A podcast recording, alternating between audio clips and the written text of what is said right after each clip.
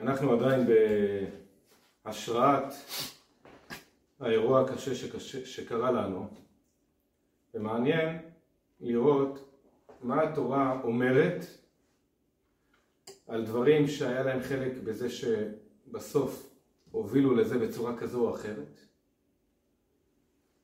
ונבין למה התורה אומרת את הדברים בצורה לפעמים שונה ממה שאנחנו כבני אדם חושבים. ניתן כמה דוגמאות. היום כולם מבינים שלמסור להם את עזה באוסלו ואחרי זה בהתנתקות זו הייתה טעות. הלא ברור שאם לא היינו מוסרים להם את עזה הם לא היו יכולים לעשות היום את מה שהם עשו.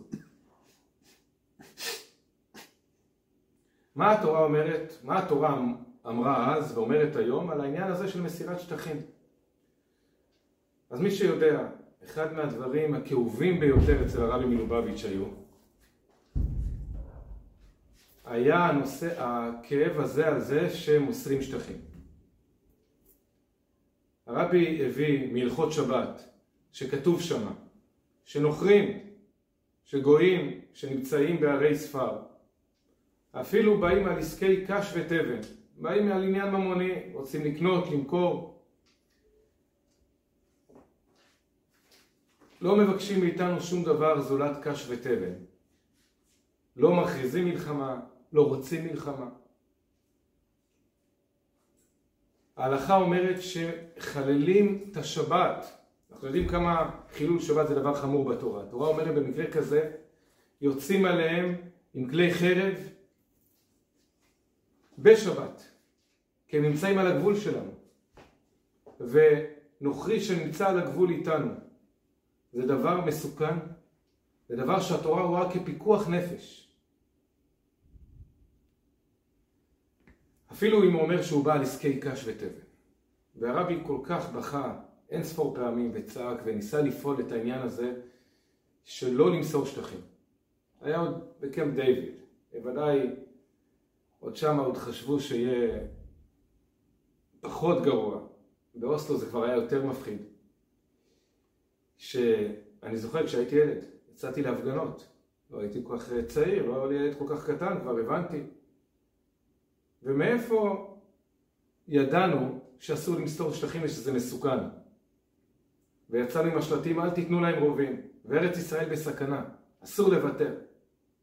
כי התורה אומרת לנו שלתת שטחים זה פיקוח נפש.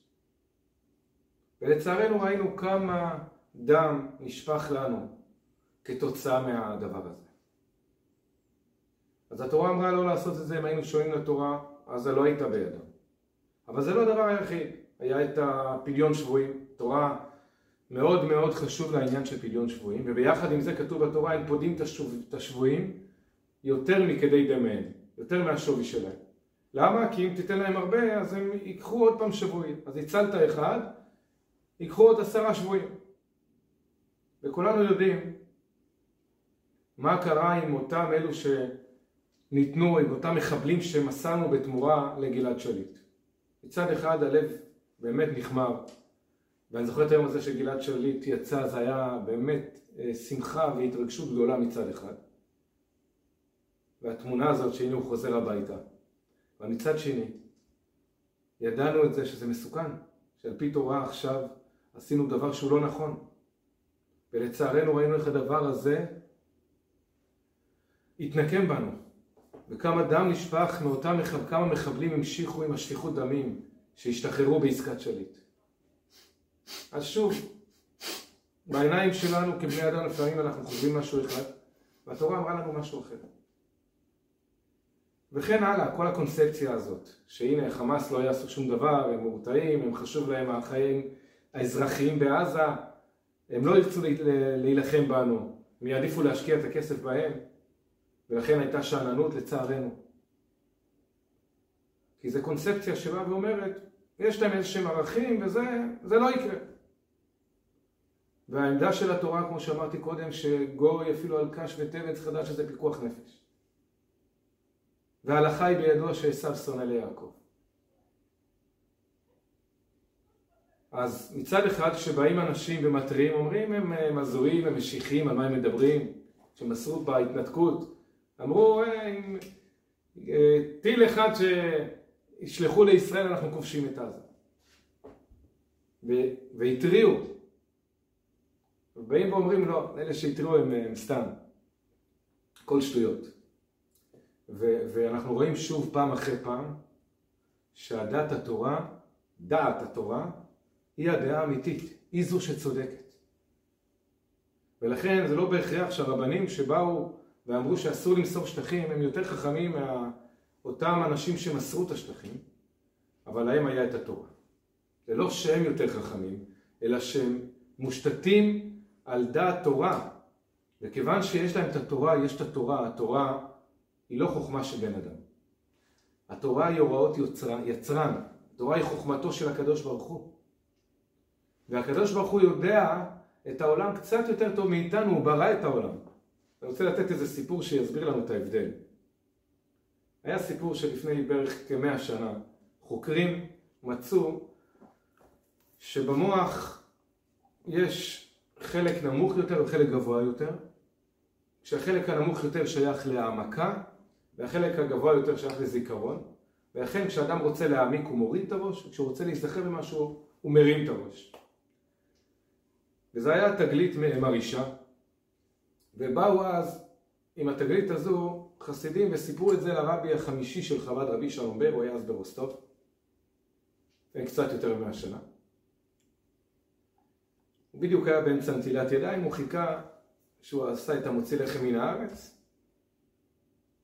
ואז הוא ניגש לספרייה, מוציא ספר, מאמר חסידות של האדמו"ר השני של חב"ד, רבי דובר, בנו של בעל התניא, פותח, ומראה להם שהתגלית הזו כבר כתובה בפנים. והם רואים שזה כתוב, הם לא האמינו, אז שאלו אותו מה, הוא היה מדען? הוא אמר להם לא. פשוט הוא ראה את הדברים כמו שהם למעלה. המדע רואה את הדברים כמו שהם מלמטה. המדע חוקר. הוא חוקר את העולם, הקדוש ברוך הוא ברא את העולם, והמדע חוקר את העולם. יש צמח. איזה תכונות יש לצמח הזה? מה אפשר לעשות מזה? כל דבר ודבר בעולם שאנחנו היום מוש, מושפעים בריבוי שפע של המדע, כל הטכנולוגיה, הכל בנוי על מחקרים שהביאו לתוצאות מדהימות. אבל המחקר הוא, הוא בא מלמטה למעלה. רואים מוצר, רואים משהו, מתחילים לחקור אותו לעומק עד שמגלים בו דברים נפלאים. התורה רואה את הדברים מלמעלה למטה. התורה באה עם היצרן. היצרן יודע מה הוא שם פה, איזה חוכמה הוא שם פה, איזה פוטנציאל הוא שם פה. אז האדמו"ר השני של חב"ד ראה את הדברים בשורשם, איך שמהמוח, כמו שהוא משתלשל מהחוכמה שלמעלה, מהחוכמה והבינה, יש לו חלק כזה וחלק כזה, ואז הוא הבין איך זה פה למטה. הוא לא היה צריך לחקור את זה כי הוא ראה את הדברים כמו שהם בשורשם. ולכן כשהתורה אומרת משהו, זה לא סבירות, זה לא סבירות גבוהה, זה לא 90 אחוז, גם לא 99 אחוזים. זה 100 אחוז. 100 אחוז אמת. למה? כי זה בא מבורא עולם. זה בא, בא מהיצרן. זה בא מהקדוש ברוך הוא עצמו. שהוא ברא את העולם. למשל, יש דבר מעניין, שכתוב במדרש, אודות העניין הזה של חוכמה אנושית, מה החוכמה האנושית יכולה לחולל. אז מצד אחד אנחנו רואים שהחוכמה מחוללת דברים נפלאים. אגב, הזוהר אומר על הפסוק בשנת 600 שנה לחיי נוח. ביום הזה נבקעו כל מעיינות תהום רבה וערובות השמיים נפתחו, הפסוק שמתאר את תחילת המבול. הזוהר מדבר על חוכמה, כמו שאנחנו הרבה פעמים בתורה רואים, חוכמה כמשל, מים כמשל לחוכמה. אין מים אלא תורה. ומים זה חוכמה. אומר הזוהר במאה השישי של האלף השישי, 600 שנה לחיי נוח, כשיתחיל המאה השישי של האלף השישי, אנחנו מדברים לפני כ-284 שנים, ייפתחו בעולם חוכמה. איזה סוג של מים, של חוכמה? אז כמו במבול, לא היה רק סוג אחד של חוכמה, של מים, היה שני סוגים של מים. גם מעיינות, מים גם באו מלמטה, לא כך שמים לב לזה, וגם ארובות השמיים נפתחו. אומר הזוהר במאה השישי של אלף השישי, יתגלה בעולם גם חוכמה שלמעלה וגם חוכמה שלמטה. החוכמה שלמעלה זה חוכמת התורה. תתגלה בעולם חוכמה חדשה, עומק חדש בחוכמת התורה. הזוהר שכבר נכתב לפני יותר מאלפיים שנה כתב את זה. ובדיוק באותה תקופה התגלתה, התחילה להתגלות תורת החסידות על ידי רבי ישראל בעל שם. במקביל, אומר הזוהר, התגלה בעולם גם כן חוכמה שלמטה, חוכמה שקיימת בעולם.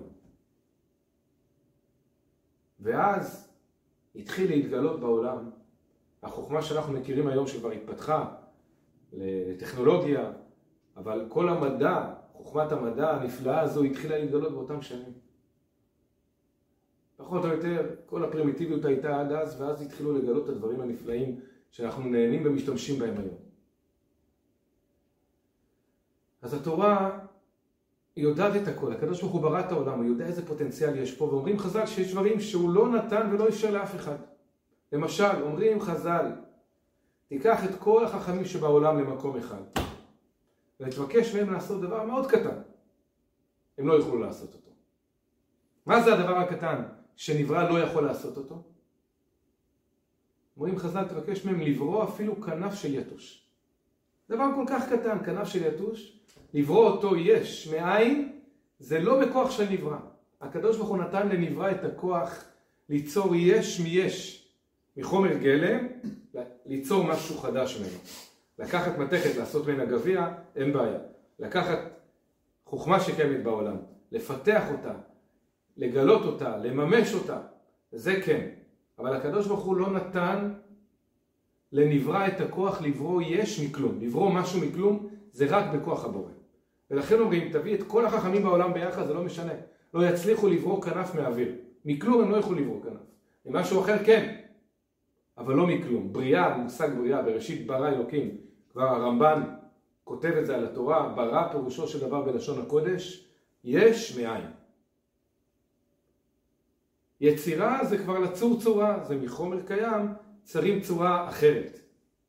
אבל יש מאין זה רק בראשית ברא אלוקים, זה בכוח של הבורא. אז ככה התורה, התורה רואה את הדברים כמו שהם מלמעלה, בדיוק כמו יצרן, שהוא יודע מה הוא עשה ונותן הוראות, כי הוא יודע מה קיים פה ומה לא קיים פה. כיוון שבראשית ברא אלוקים את השמיים ואת הארץ, אז הקדוש ברוך הוא יודע ונתן לנו את החוכמה שלו בתורה, ואומר לנו בתורה, א', ב', ג', אומר לנו, תדעו לכם, למסור שטחים זה פיקוח נפש. ולשחרר, לפדות שבויים כמה שזה חשוב, אחת המצוות החשובות בתורה, לא יותר מכדי דמיהם. ואומר לנו, אל תסמוך על הגוי. בטח שאסור לתת לו נשק, על פי תורה. כל הדברים שהתורה, שמי שאחז והבין דעת תורה הלך וכאב ונלחם, על מה יצאנו להפגנות? גם בהתנתקות, גם באוסלו. על מה? יצאנו כדי להילחם על עם ישראל. שלא יהיה חס ושלום פיקוח נפש, שפיכות דמים בעם ישראל. מאיפה, מאיפה ידעו את זה? כי התורה אומרת את זה. וזה דבר שאנחנו צריכים לדעת גם בחיי היום-יום שלנו.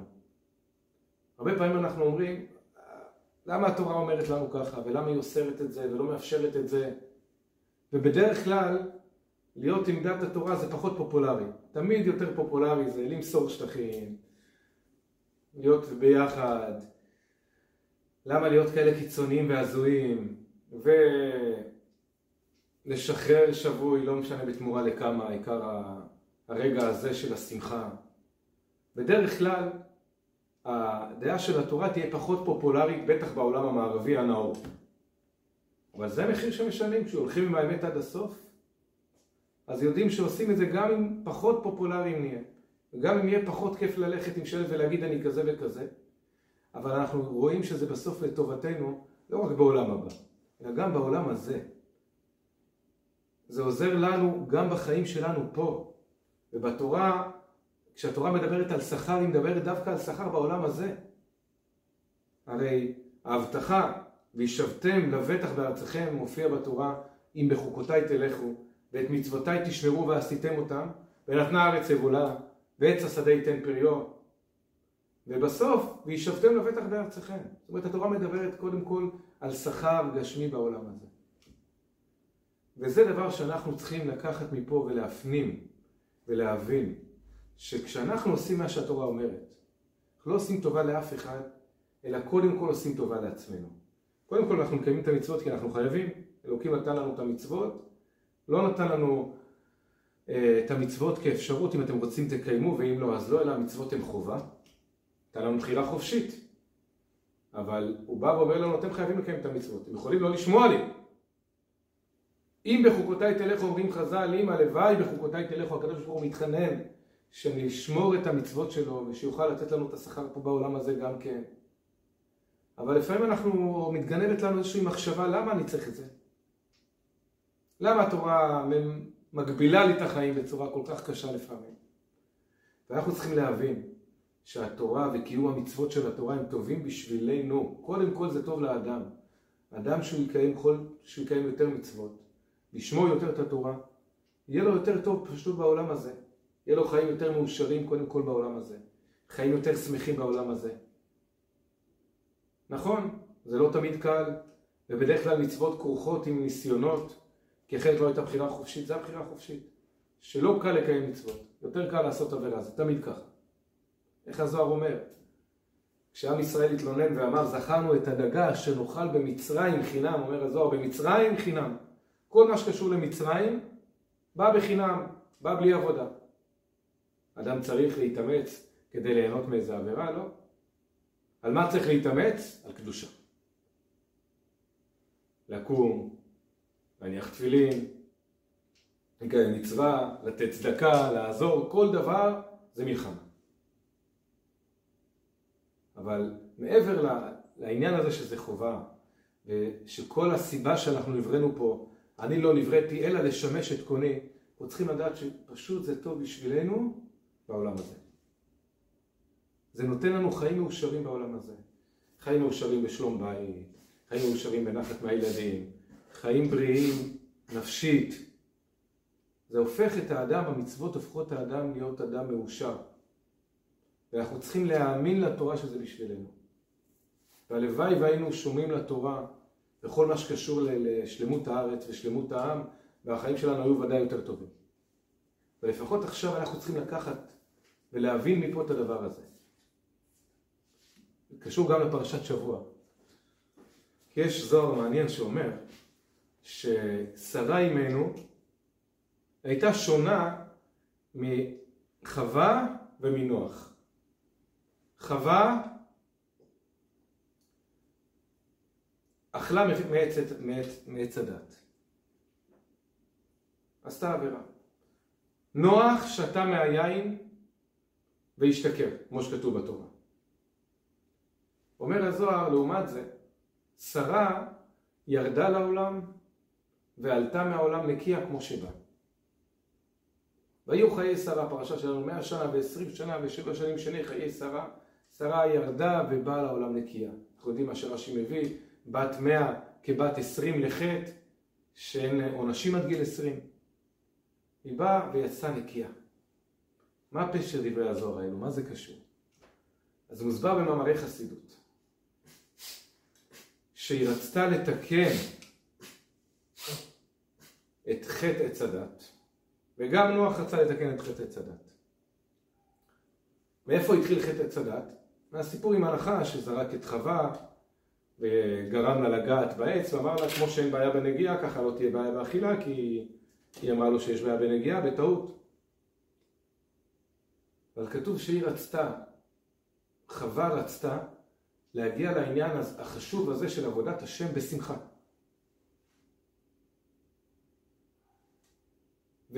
ומובא במדרש שהיא רצתה למזגה יין לאדם הראשון, רצתה לשמח אותו.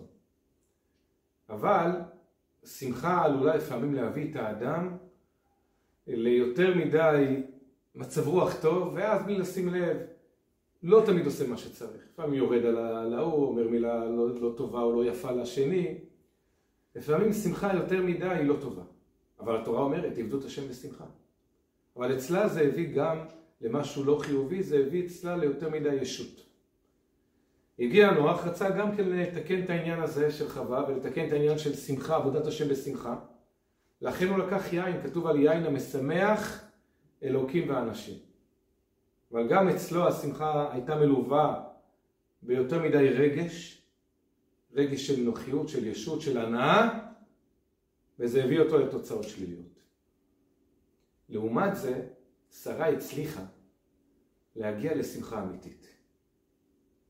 כי היא הגיעה לשמחה שבאה מתוך ענווה, מתוך ביטול. כתוב בפסוק, ויאספו ענבים שמחה בהשם. כשהאדם הוא ענב, הוא בטל, אז השמחה היא שמחה טובה. השמחה לא תביא אותו לתוצאות שליליות. איך דוד המלך כותב בתהילים? עבדו את השם בשמחה, והוא כותב גם עבדו את השם ביראה וגילו ברעדה. עבדו את השם ביראה וגילו, מה זה גילו? גילו זה שמחה. גילה, דיצה, חדווה. איך יכול להיות גם יראה וגם גילו? התשובה היא, יראה זה עניין של ביטול. כשאדם ניגש לשמחה מתוך ביטול, השמחה לא תביא אותו לתוצאות שליליות.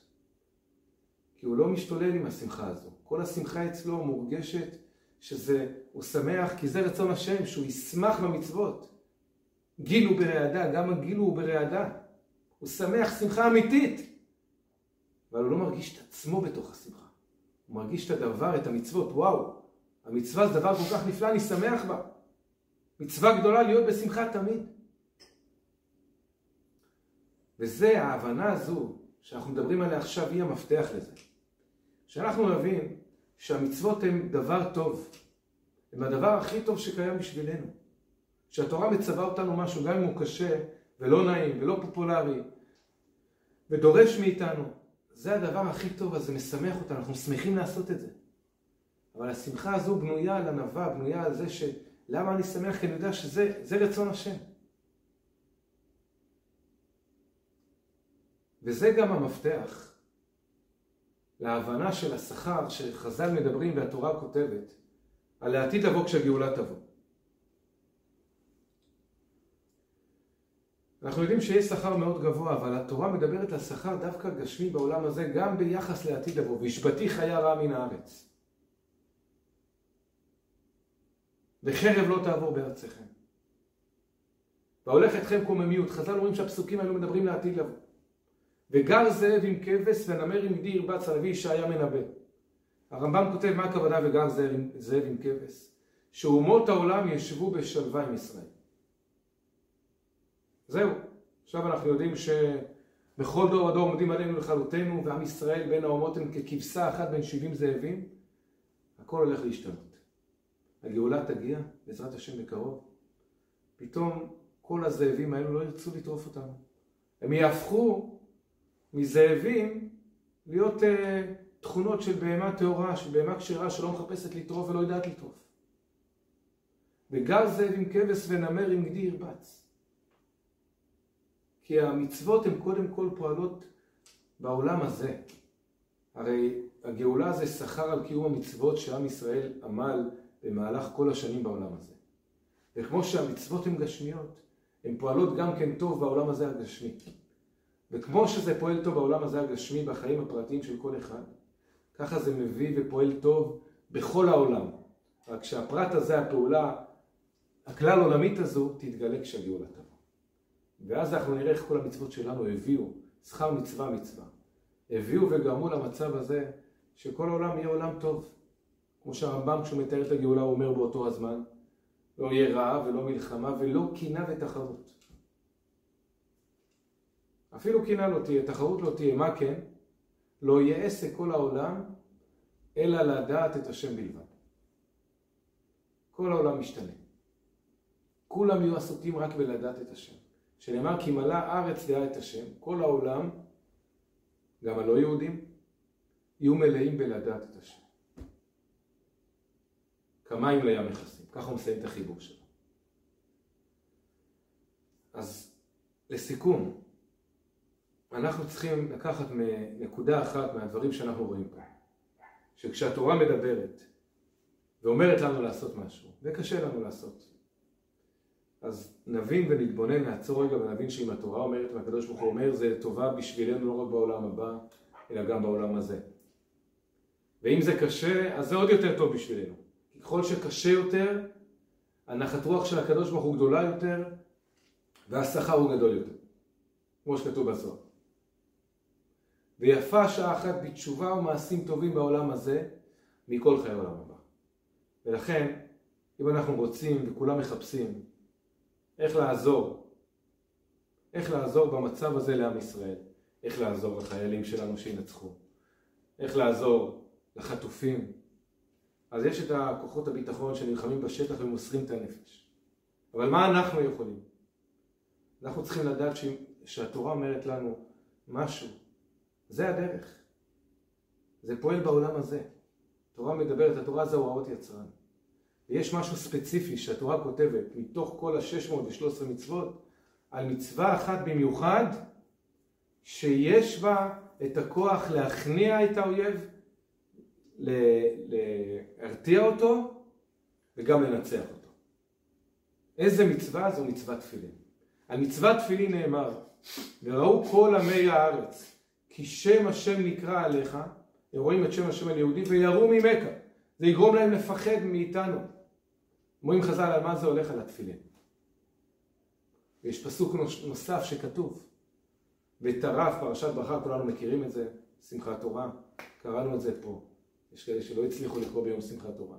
וטרף זרוע אף קודקוד. אומרים חז"ל, זה הולך על התפילין, ששמים אותם בזרוע ובקודקוד, וזה גורם לזה שאנחנו ננצח את האויב מהזרוע עד הקודקוד במכה אחת. זאת אומרת שמבין כל ה-613 מצוות יש הרבה מצוות שהתורה גילתה על סגולה מיוחדת שלהם, והסגולה לנצח ולהביס את האויב ולנצח אותו עד תום, זה הסגולה של מצוות תפילין. ולכן כדאי בימים האלו במיוחד לנסות לזכות מה שיותר יהודים במצוות תפילין, ולדעת שיכול להיות שהנה התפילין האלו שהוא יניח יעזרו לחייל שמה לנצח את האויב, לחזור בשלום בעזרת השם, כל החיילים שלנו, עם כל השבויים, כל החטופים, שהשם יחזיר את כולם בשלום למשפחותיהם, בריאים ושלמים, ונזכה בקרוב ממש לגאולה בקרוב.